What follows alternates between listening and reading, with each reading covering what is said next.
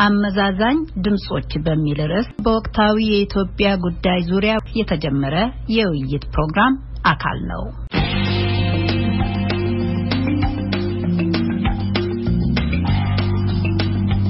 በኢትዮጵያ በቅርቡ የደረሰውንና በርካቶች በግፍ የተገደሉበትን ጥቃት ተንተርሶ ጉዳቱ ካሳደረው ሐዘንና የቁጣ ስሜት ባሻገር በሚዛንና ባርቆ አሳቢነት የዛሬን ብቻ ሳይሆን የነገውንም የሕይወት መንገዳችንን ጭምር በአስተዋይ ልቦና ለመመርመር ይጥራል። የሀገርንና የሕዝብን መጪ ዕጣም ይዳስሳል። አዎን የችግሮቹ መንስኤዎችም ሆነ ፈውሱን በቀጥታ ለማየት ጥረት መደረግ ያለበት ሰዓት አሁን ይመስላል። ተወያዮቹ አቶ ይልማ አዳሙ፣ አቶ ደረጀ ደምሴ ቡልቶና አቶ ሙሉጌታ አረጋዊ በየተሰማሩባቸው የሙያ መስኮች ከፍተኛ እውቀትና ልምድ ያካበቱና የተለያዩ የባህል መሰረቶች ያሏቸው ናቸው። የፕሮግራሙ አዘጋጅና አቅራቢ አሉላ ከበደ ነው። በመጀመሪያው ክፍል ውይይታቸው እልባት ከተደረገበት ይጀምራል።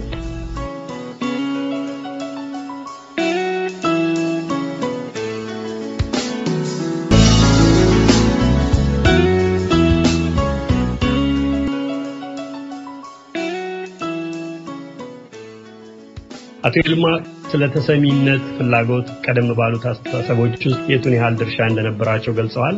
አቶ ደረጀ የሕግን ፈተናዎች ሕግ ራሱ ፈተና ላይ የወደቀበትን፣ አቶ ሙልጌታ ታሪክን የተረዳንበት ወይም የምንረዳበትና የተቀበልንበት መንገድ አስተዋጽኦ ማድረጉን ገልጻችኋል። ችግሮችን ባወቅን መጠን ለመፍትሄዎች መቃረብ ይቻላልና በዚህ ሰዓት የሚከታተሏቸው አድማጮችም ተመልካቾቻችንም ከየት መጣ እንደምን ሆነ ወዴት ሲወስድናልን እንዲነጋገሩ እድል ለመስጠት ዛሬ ላይ ያሉ ተጨባጭ ችግሮችንም እስኪ እንመልከት። እንደሚታወቀው ኢትዮጵያ የወጣት ሀገር ናት። በአሁኑ ሰዓት አብዛኛው ህዝቧ ወጣት ነው። ያውም ስራ የሌለው ስራ አጥ ወጣት ነው። እጦት ጎልተው ከሚታዩ ችግሮች እንደ አንዱ ተደርጎ ይነገራል። በአንድ ምክንያት ብቻ ይሄ ሁሉ ጥፋት ይሄ ሁሉ ውድመት አይከተልምና እንዴት መውጣት እንችላለንን ችግሮቹን ከመረዳት ጋር ካያያዝን የመንግስቱ ፈተናዎች ምንድናቸው? የዜጎች ፈተናዎች ምንድናቸው? የሚወያዩበት መፍትሄውንም እሱም መሰረት ባደረገ መልኩ አንዳንድ ሀሳቦችን ፈንጥቁ። አቶ ይልማ ከርሶ ልጀምርና አሁን ደግሞ ወደ ኋላ እንመለስ። ስለ ችግር ማውራት ይቀላል። በእርግጥ መፍትሄ መፈለግ ቀላል አይደለም።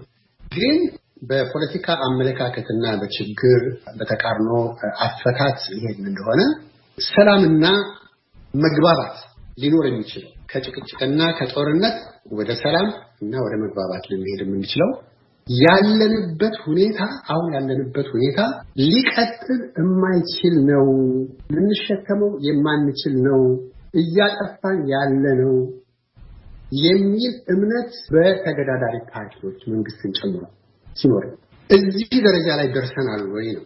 እዚህ ደረጃ ላይ የምንደርስበት ምዕራፍ ላይ ነን ብዬ አምናለሁ። ለምን ሁላችንም የተከተልነው መንገድ አዳከምን፣ አጋለጠን፣ አሳጣን እንጂ ወደ ተቀባይነት ወደ መከበር ደረጃ አላደረሰንም። ባለፉት ሰሞናት ያየነው ነገር እጅግ አስከፊ ነው፣ የሚዘገንን ነው። ግን ደግሞ ይሄ ነገር ካለ ምንድን መፍትሄው ብለን አንድ አይነት ሁሉን በሽታችንን የሚያድን መድኃኒት ማግኘት አይቻልም። ብዙ panacea የሚባል ነገር የለም። በእኔ በራሴ አመለካከት የሰሜኑ ችግር አንድ አይነት ነው። የምዕራቡ ችግር አንድ አይነት፣ የምስራቅና ደግሞ ምስራቁ ችግር እጅግ በጣም critical መሰረታዊ indigenous የሆነ ችግር አይደለም። የውጭ ኢንፍሉወንስ እንዳለበት በእርግጥ መናገር ይቻላል። ይህን መደባበቅ አይቻልም። ሃይማኖትን ተንተርሶ መጥቷል። ሌላ ደግሞ የግዛት መስፋፋትን ተከትሎ መጥቷል። ያለንበት ሁኔታ ደግሞ ከዚህ ነፃ ሊሆን አይችልም። ከነዚህ ችግሮችና ፈተናዎች ነፃ አይሆንም። ያለንበት ጥንበኛ ኃይለኛ የሆነ የጂኦፖለቲካ ውዝግብ ያለበት ዘመን ውስጥ ክልል ውስጥ ነው ያለ። በዛ በዛ ተጽዕኖ ውስጥ ተጽዕኖ አይመጣብንም ብሎ መገመትም አይቻልም። ስለዚህ መንግስት እኔ በእኔ በኩል የሚመስለኝ ህግን እያስከበረ ሉዓላዊነትን ያለምንም ድርድር እያስከበረ በቅድሚያ የምስራቅና የደቡብ ምስራቅ ችግር በልዩ አይን በቅድሚያ ማየት አለበት። ሌላው ምናልባት ችግር የለም ለማለት ሰዓት ሊሰጥ ይችላል። በዛ መልክ ማየት አለበት።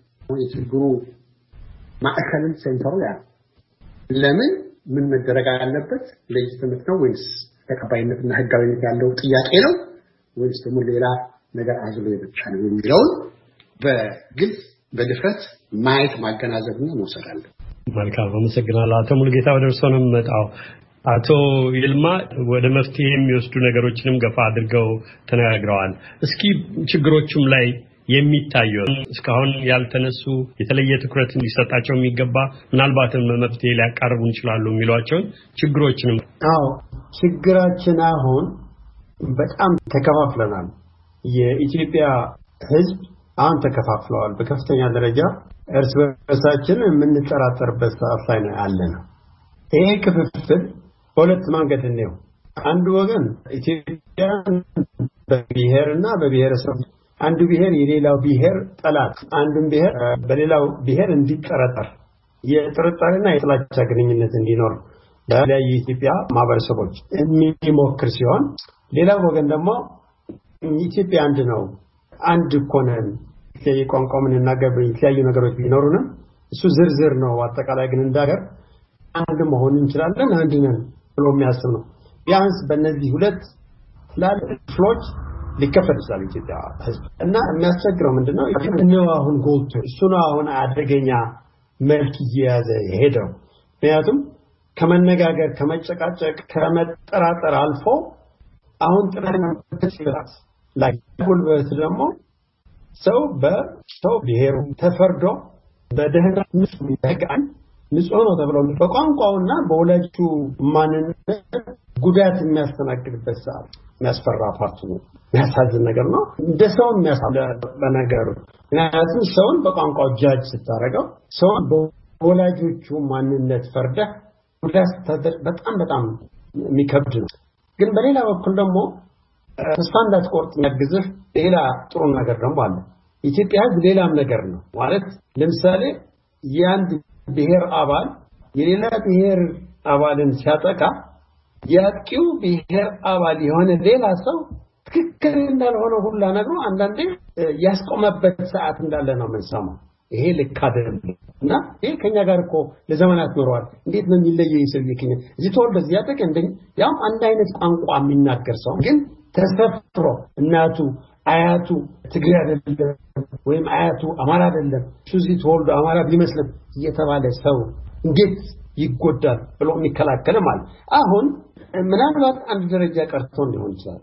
እነዚህ ምክንያታዊ ሰዎች በሁኔታዎች መቀየር በመጥፎ መልኩ ሁኔታዎች እየተቀየሩ እነዚህ ሪዝናብል ሰዎችን የክልል ብሔረተኝነት ኢትዮጵያ ውስጥ አሁን እያንሰራፋ ያለው እዚህ ደረጃ ያደረሰው ይሄ ጽንፈኛ የሆነ የክልል ብሔረተኝነት ምን ሊፈጥር ይችላል መሰለ? አንተ ንጹህ ሁኜ ለዚህ ውስጥ አልሳተፍም እንኳን ብትል እነዛ የኔ ወገን ነው ብለው የሚያስቡ ሰዎች ወይም ከኛ ጋር ትሆናለህ ወይም ደግሞ እንመታሃለን ሊሉ ይችላሉ። እዛ ደረጃ ሁላ ሊደርስ ይችላል። አንድ አንድ ትንሽ step ነው የቀረው ወደዛ ወደዛ የምንደርስበት ሌላ ቦታ እንደዚህ ሰው በማንነቱ የተጠቃበት አገር ታሪክ ስናነብ መጥቀስ ስላልፈለግኩ ነው የሀገሮቹ ስም ታሪክ ብናነብ ተመሳሳይ ነገር እየደገም ያለን ስለመሰለኝ ነው። በሌላ በኩል ግን ደግሞ ተስፋ እንዳትቆርጥ የሚረዳህ ነገር አለ። ኢትዮጵያ ሕዝብ ልክ እንዳልኩ እንደነዚህ አይነት ሰዎች እየተመናመኑ ቢመጡም ተው የሚልና ሰው በሰውነቱ የሚፈርድ የህዝብ ቁጥርም ቀላል አይደለም። እኔ ፍርሃት እሱ እየቀነሰ ስለሆነ ጉልበተኛው ደግሞ የሚበዛው ወጣት ኢትዮጵያ ህዝብ ደግሞ አብዛኛው ከ65 percent በላይ የሀገሪቱ population ወጣት ነው። ከ30 በታች ያ ከ30 በታች የሆነ ነው ደግሞ ይሄ ሁሉ ችግር የመፍጠር አቅም ያለው ይሄ ነገር ስታየው በመንግስት ላይ ከፍተኛ ችግር ፈጥረዋል። በተለይ የኢትዮጵያ center ላልቷል። በጣም ተዳክሟል center ኡ። ጠቅላይ ሚኒስትር መለስ ካለፉ በኋላ center ኡ እየተዳከመ መጥቶ ምናልባት እኔ የምለው በአንድ በኩል በእርግጥ እንደዛ ሰው ሊሆኑ ይችላሉ። ከተዳከመ መንግስት የመጣው አሁን ፕሮስፐሪቲ ቢባሉ መሰረታቸው ኢህአዴግ ነው እና ደካማ የሆነ የመሀል መንግስት ሲኖርህና ህዝብ ደግሞ በጣም ተከፋፍሎ በዚህ ደረጃ እርስ በርሱ ችግር ውስጥ ሲገባ perfect storm እንደተፈጠረ ነው የሚመስልህ። እንዴ ታዲያ እንዴት አድርገን ነው ከዚህ ሰብሰብ ማለት የምንችለው? ከዚህ ማለት እንዴት ነው ልንወጣ የምንችለው የሚለው ጥያቄ በጣም ከባድ የሚሆነው ለዚህ ነው። ግን ሶሉሽኑ ህዝብ ነው የከፋፈለ ያለን ነገር ትንሽ ለዘብ ብናረገው፣ ለምሳሌ ጽንፈኝነት የተጠናወተው ብሔረተኝነት በህግም በትምህርትም በምክርም የብዙ ነገሮች ስብስብ መፍትሄ ብንጨምርበት፣ ሌላው ችግር ሲፈጠር መንግስት እንዲመጣል ይፈልጋለሁ። ስለዚህ መንግስትም እንዲጠናከር ማድረግ ብንሞክርስ? ሌላው የፖለቲካ ፓርቲዎቻችን ችግር ነው። ፖለቲካ ፓርቲዎቻችን ራሳቸው ተከታዮቻቸው የተወሰኑ ናቸው። በሚሊዮን የሚቆጠር ተከታይ ያለው ተቃዋሚ ድርጅት ኢትዮጵያ ውስጥ የለም። በቃ የለም ማለት ሊያንቀሳቀሱት የሚችሉ ሰው ኖሮ ጎበዝ ተው ብለው ሊያስታግዙት ለመጥፎ ነገር ሊያነቃንቁት የሚችሉ ሰው አላቸው። አንዳንዶቹ አይተናል። ለጥሩ ነገር ግን ሲያንቀሳቅሱት እስካሁን አላይ ለመቃወም አንዱ አንዱን እንዲጎዳ ተጠቅመውበት ሊሆን ይችላሉ። ግን ለጥሩ ነገር ተቀራረቡ፣ አንድ ሀገር ነው፣ ወንድም እህት ነን፣ ጠብ አያስፈልግም ማስተባበር የቻሉት በሚሊዮን የሚቆጠር ህዝብ ያላቸው ፖለቲካ ፓርቲዎች የለም። ለነገሩ ፖለቲካ ፓርቲዎች አሁን እያየን ጸጥ ብለዋል። ሰው አሁን እየታሰረ ነው። አሁን የትኛው ፖለቲካ ፓርቲ ተነስቶ እንዴ እንዴት እንደዚህ ይደረጋል ብሎ ሲከራከርን እየሰማሁ አይደለም። ለምን ኢትዮጵያ ህዝብ አሁን የገባ ነው ይመስል በእርግጥ በገባን መሰረት እንንቀሳቀሳለን ገና የሚታይ ነው። ግን ሁሉም ኢትዮጵያውያን በጣም የደነገጠና በጣም ሾክድ የሆነ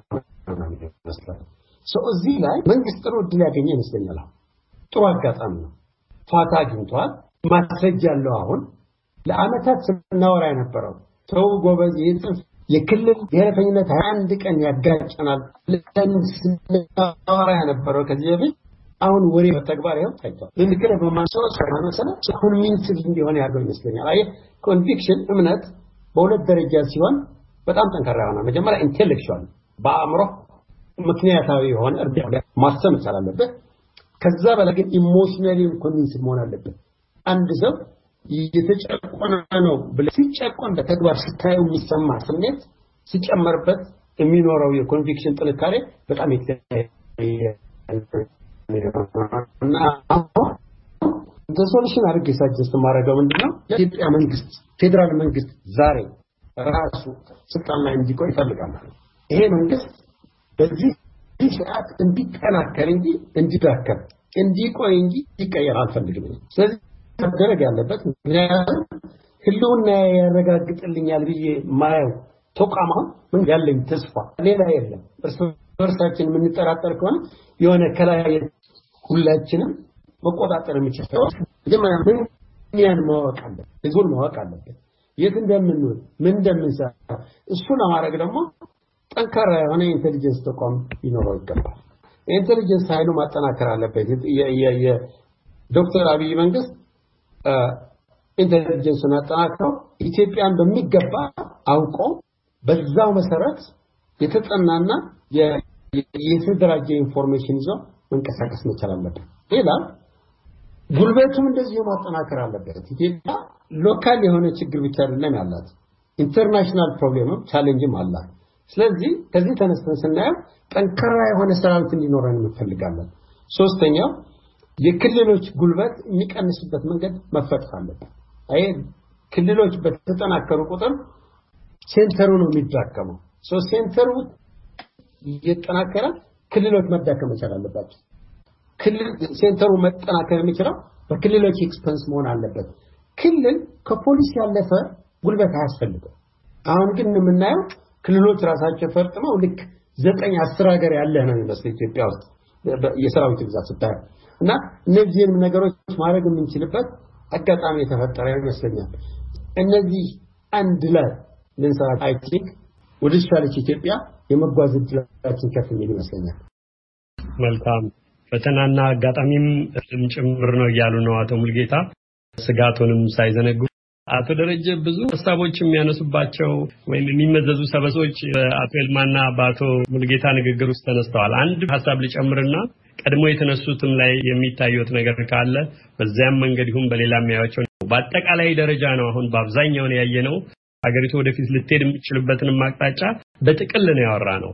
እስኪ ቅርብ ከሆነው እንመልከት። አሁን የብዙዎች ሕይወት ጠፍቷል። ከመቶ በላይ ሰዎች ናቸው የተገደሉት። ዘግናኝ አገዳደል ነው የተፈጸመው። መጠየቅ አለ ወይ? የህግ ባለሙያዎችም ስለሆናችሁ በህግ አይን የምታያቸውን ነገሮች እናዛምድ።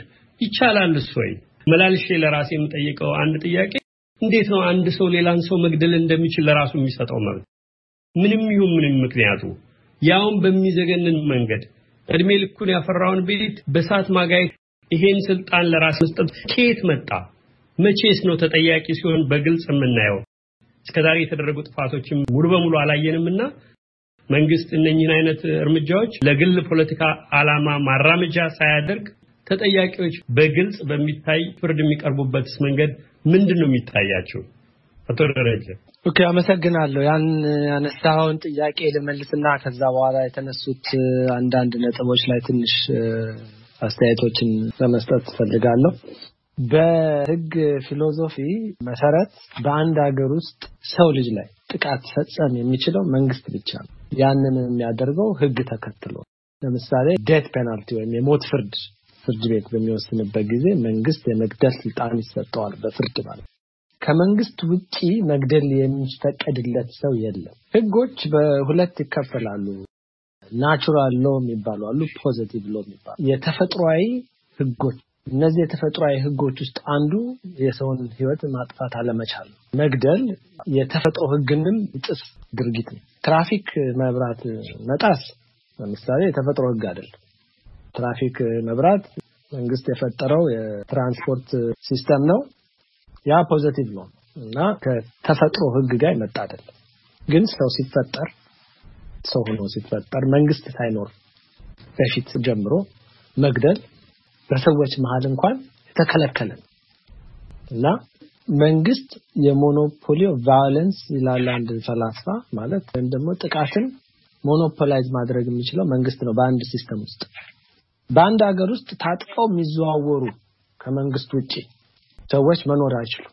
በአንድ ሀገር ውስጥ በራሳቸው የሰውን ህይወት የመኖርና ያለመኖር የሚወስኑ ሰዎች ሊኖሩ አይችሉም። ይሄ ደረጃ ላይ እንዴት ልንደርስ ቻል ብለን ከጠየቅን ሲባሉ የነበሩ ነገሮች ነበሩ። መንግስት በትዕግስት ማለፍ፣ ይቅርታ ማድረግ ከዚህ በኋላ ትዕግስት አቁመናል፣ ይቅርታ አቁመናል እና በህግ አስተሳሰቦች፣ ኮንሰፕቶች ትዕግስት የሚባለው ቃል የለም ህግ ውስጥ መንግስት ወንጀል እየተፈጸመ በትዕግስት አልፈዋለሁ የሚባል ነገር ምናልባት በጣም ትናንሽ ጥፋቶች ሊኖሩ ይችላሉ። ትራሻ ለማንሳት ወይም እንደዚህ አይነት አንዳንድ ጥቃቅን ነገሮች ዝም ብሎ ፖሊስ አይቶ ሊያልፋቸው የሚችላቸው ነገር ግን የሰው ህይወት እየጠፋ በትዕግስት አልፈዋለሁ ልትል የምትችለው አይደለም። ይቅርታም ማድረግ አትችልም። ምክንያቱም ጉዳቱ መንግስት ላይም ብቻ አይደለም።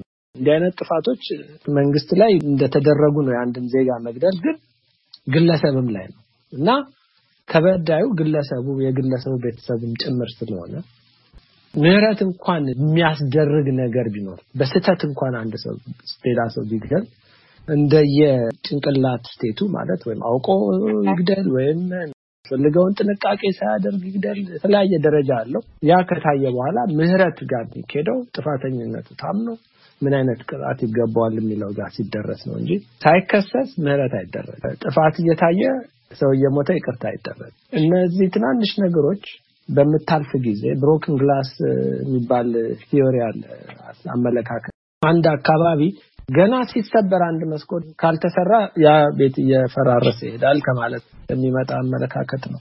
ወንጀልም እንደዛው ነው። ራዩ ሰው ሲገደል ወይም ሻሸመኔ ከዚህ በፊት ሰው ሲገደል ሰው ተሰቅሎ ፎቶ ሁሉ እስኪያነሱ ድረስ ያ በሚታይበት ጊዜ መንግስት ወዲያውኑ እነዚህን ሰዎች ተጠያቂ የሚሆኑ ተጠርጣሪዎች ተከሰው ፍርድ ቤት ደግሞ ሲቀርቡ ሰው እንዲያይ ያንን ካሜራ አስገብቶ ፍርድ ቤቶች ኢትዮጵያ ውስጥ ጋዜጠኞች ገብተው መቅዳት ቢጀምሩ በጣም ጠቃሚ ይመስለኛል ከአሁን ጀምሮ። ምክንያቱም ሰው ማየት አለበት። የተጎዳው ሰው ሲናገር ጥፋተኛ ተብለው የተጠረጠሩ ሰዎች ወንጀለኛ ይሁኑ አይሁኑ ህዝቡም የሚቀርበውን ማስረጃ አይቶ በራሱ ግምት ውስጥ እንዲገባ ምክንያቱም ከመንግስት ብቻ ከአቃቤ ህግ ብቻ እንዲህ ነው እንዲህ የሚለው ተነግሮ በቂ አይመስለኝም። ምክንያቱም የህግ ስርዓት ግልጽ በሚካሄድበት ጊዜ ለስርዓቱ ጠቃሚ ነው፣ ለህዝቡም ጠቃሚ ነው። ታማኝነቱንም ህግ ስርዓት ላይ ያለውንም እምነት ከፍ ያደርገዋል። ስለዚህ እዚህ ደረጃ የደረስነው ህግ እንደየጊዜው እንደየሁኔታው ይሄኛው ይታለፋል፣ ይሄኛው አይታለፍም፣ ይሄኛውን እንደዚህ የተዛባ ስርዓት ስለቀጠል ይመስለኛል ባለፈው ሁለት ዓመት። አሁን ግን ከዚህ በኋላ የሚል ነገር አላግባብና በአሰቃቂ ሁኔታ ከመሞታቸው ቤቶች ከመጥፋታቸው ነው ትምህርት የተገኘው። ከሁለቱም ሊሆን ይችላል ትምህርት ግን ብዙ ትምህርት ተገኝቷል።